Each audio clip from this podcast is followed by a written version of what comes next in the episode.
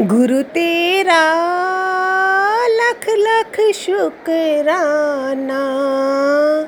जीवन ऐसा बना दिया तूने, जीवन ऐसा बना दिया।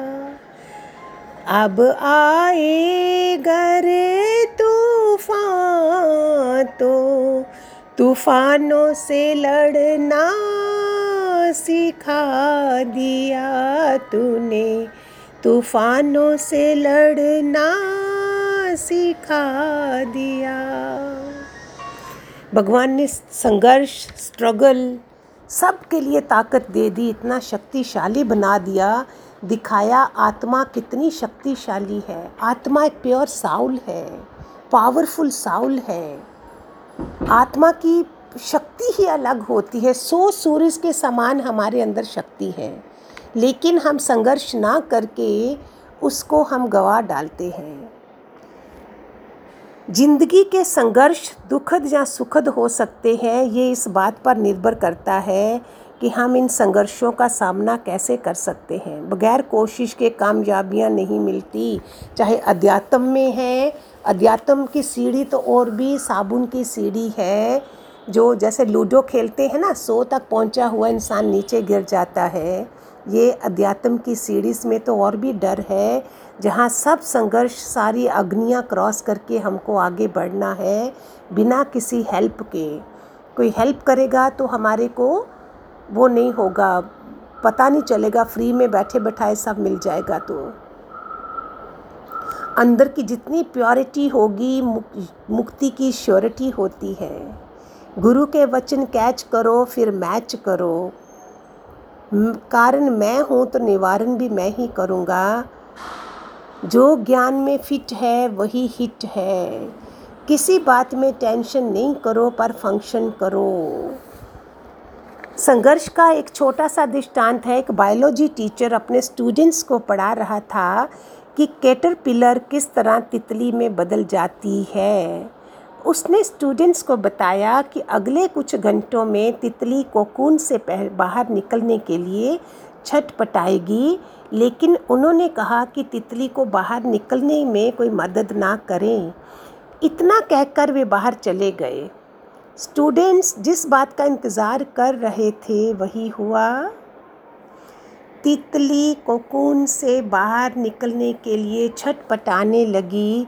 ये देखकर एक बच्चे को बड़ी दया आई। उसने टीचर की बात की परवाह किए बगैर कोकून तोड़कर तितली को बाहर निकलने में मदद की, जिससे तितली को संघर्ष नहीं करना पड़ा और वह आसानी से बाहर निकल आई। लेकिन थोड़ी ही देर में तितली मर गई। जब टीचर लौटे तो उन्होंने पूरी घटना बताई गई। टीचर ने उस बच्चे को समझाया कि उसने तितली की मदद करने के बजाय उसे मार दिया, क्योंकि कुदरत का ये असूल है कि कोकून से बाहर आने में जो संघर्ष तितली करती है, वही उसके पंखों को मज़बूत बनाता है। बच्चे ने उसका संघर्ष छीन लिया, इसलिए तितली मर गई। इस सिद्धांत को अपने जीवन पर भी लागू कर सकते हैं। बिना संघर्ष के जीवन में कुछ भी महत्वपूर्ण हासिल नहीं होता है। हम ना चाहते हुए भी अपने प्रियजनों को नुकसान पहुंचाते हैं, क्योंकि हम संघर्ष से जो शक्ति मिलती है, उसमें उन्हें महरूम कर देते हैं। ब्यूटीफुल एग्ज़ाम्पल जिन लोगों ने मुसीबतों को झेला है, रुकावटों से उभरे हैं वो लोग, वे उन लोगों की तुलना में कहीं ज़्यादा आत्मविश्वास से भरे हैं, जिन्होंने मुसीबतों का सामना ही नहीं किया।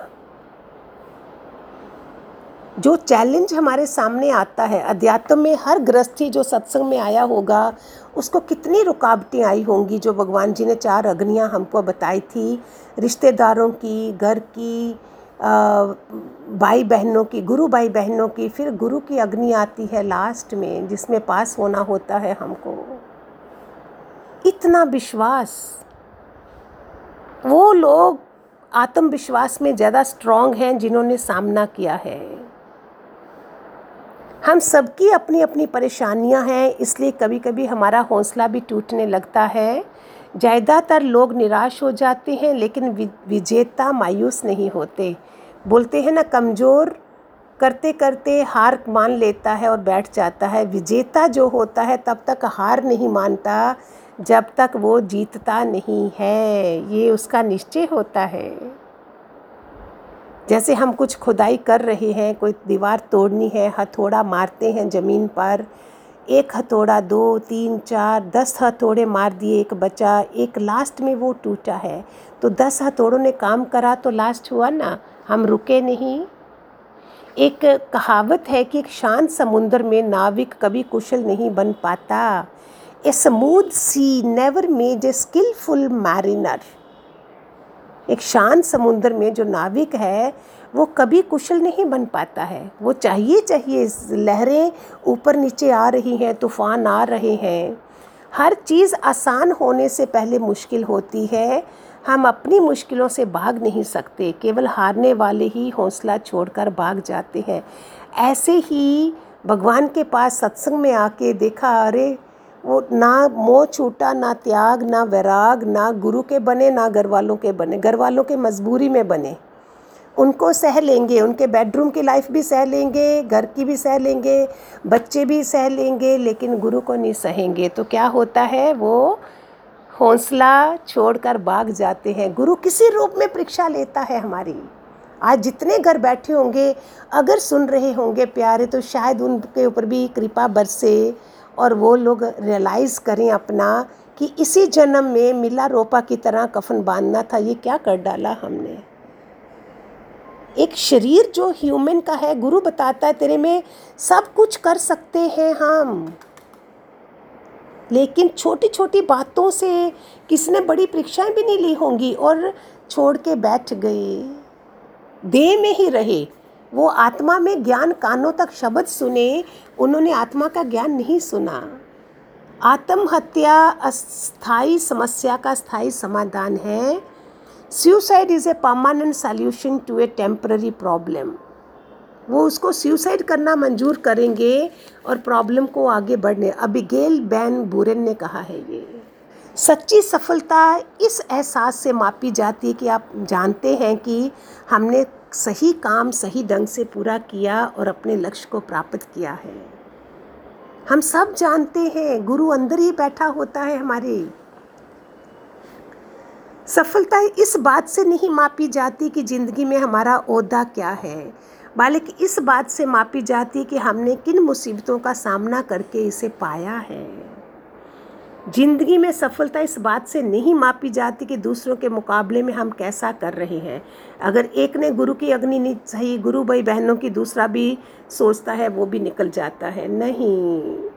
अगर दूसरा आगे बढ़ा है तो उसने क्या क्या सहा होगा, तभी आगे बढ़ा ना आशीर्वाद लिए होंगे संसारियों के भी और अध्यात्म में गुरुओं के भी।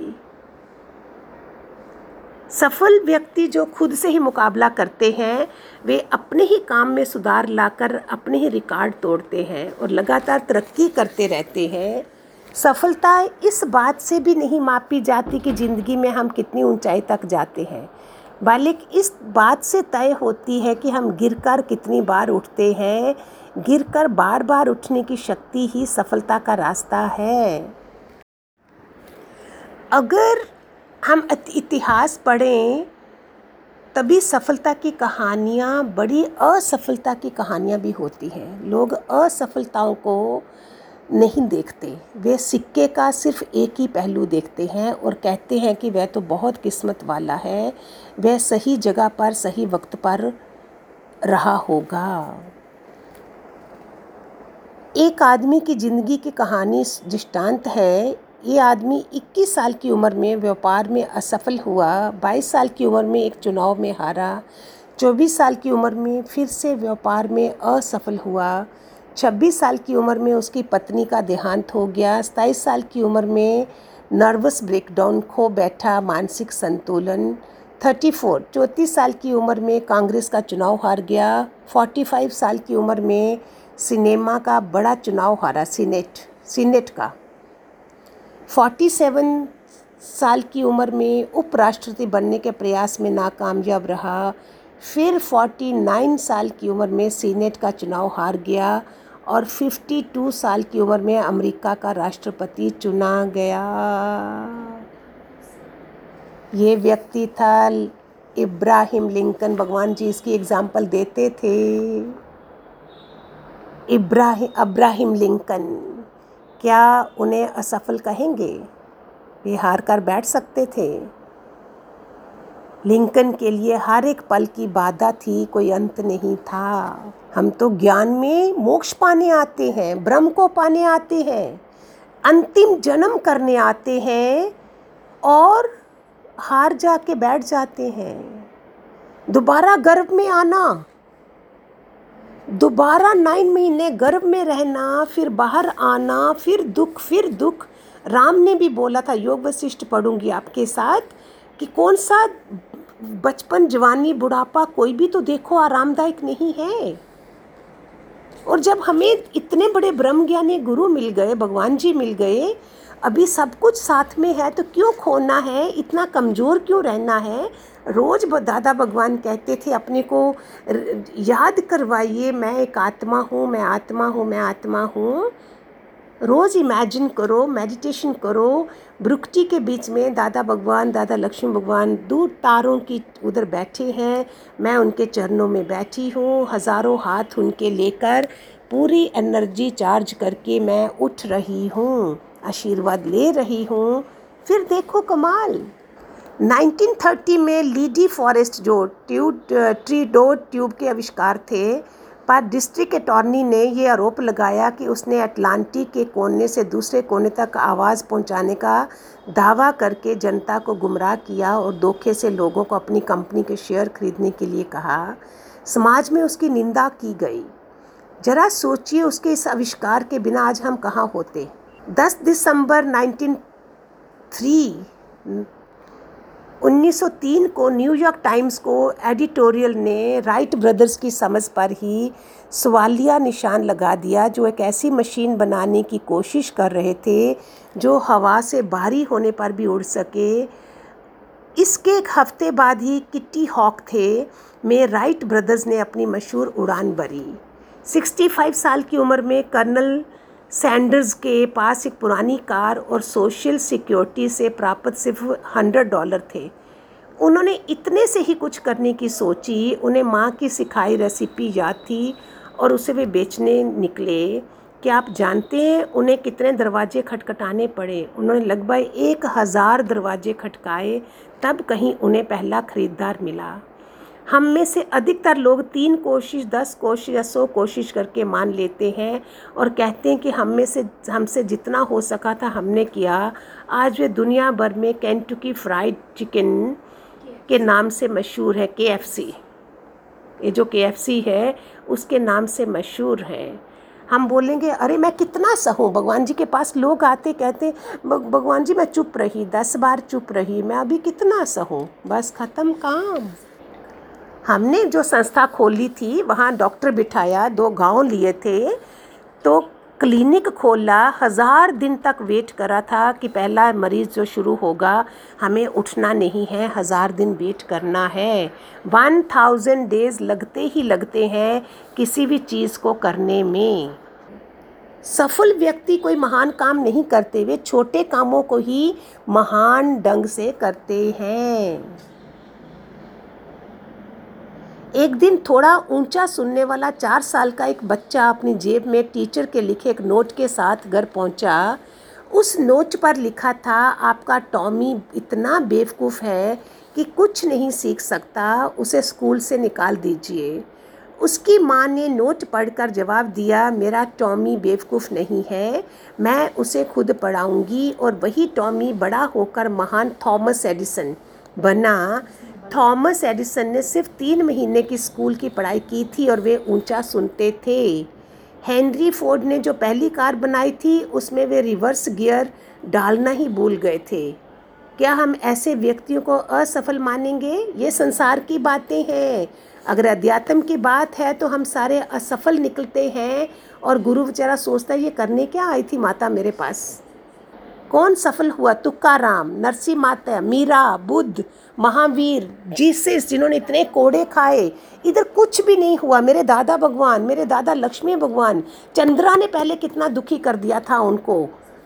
कितने सफल हुए कि आज उनका ज्ञान ऐसे चल रहा है। आज सारे सोचें जो मैं बता रही हूँ कि हमारे पास साथ हुआ क्या है? क्या ऐसे व्यक्तियों को असफल मानेंगे? उन्होंने मुसीबतों के बावजूद सफलता पाई।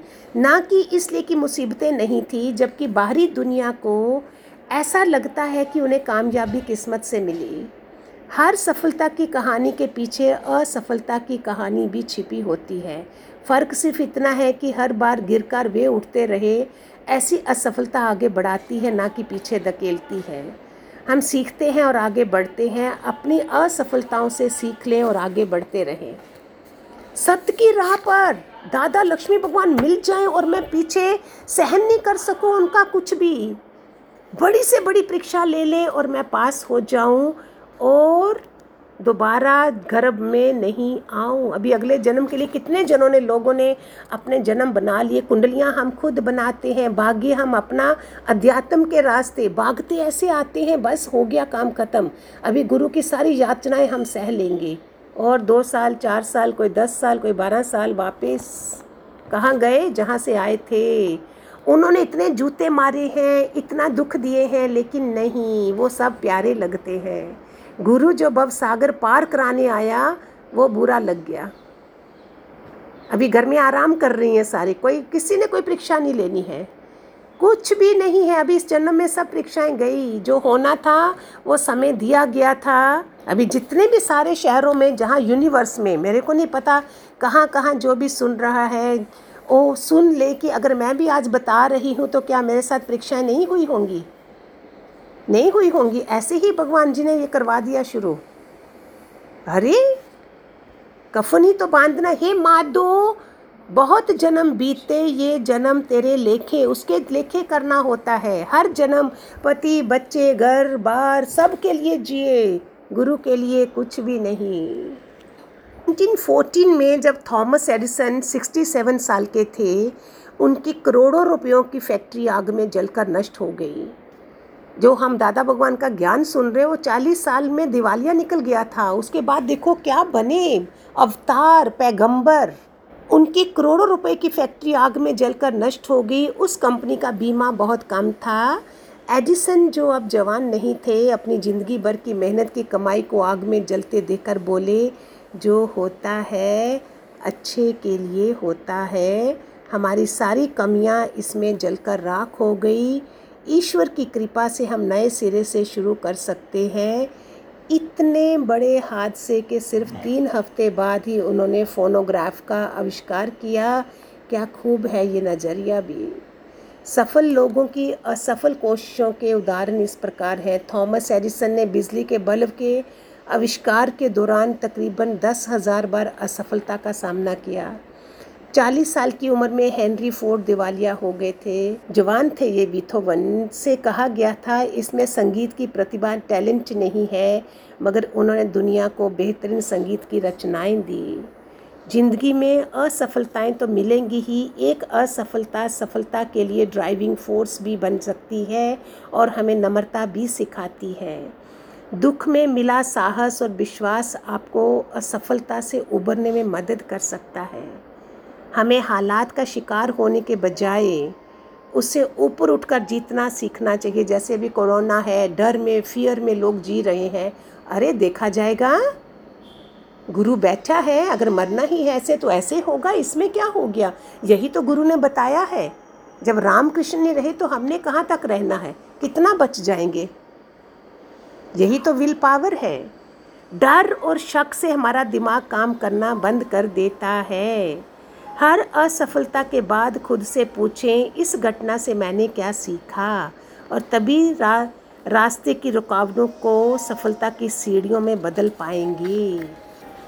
यही तो अध्यात्म में सारे लोग जो चढ़े हैं उन्होंने यही तो करा। बोलते हैं इफ़ यू थिंक अगर आप सोचते हैं कि आप हार गए हैं तो आप हारे हुए हैं। अगर आप सोचते हैं कि आप में हौसला नहीं है तो सचमुच नहीं है।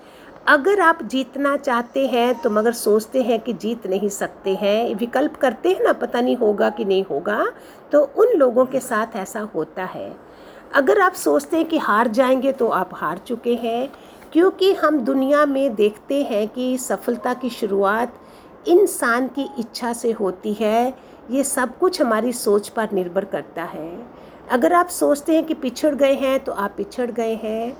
तरक्की करने के लिए आपको अपनी सोच ऊँची करनी होगी, कोई भी सफलता प्राप्त करने से पहले आपको अपने प्रति विश्वास लाना होगा। जीवन की लड़ाइयाँ हमेशा सिर्फ़ तेज और मज़बूत लोग ही नहीं जीतते, बल्कि आज नहीं तो कल जीतता वही आदमी है जिसे यकीन है कि वह जीतेगा। हमारे भगवान जी के ये इतने प्यारे सत्संग, जिन्होंने इतनी मोटिवेशनल स्टोरीज़ हमें दी हैं अध्यात्म की, संसार की, और हमें क्या चाहिए? और कौन हमें हिम्मत बढ़ा सकता है?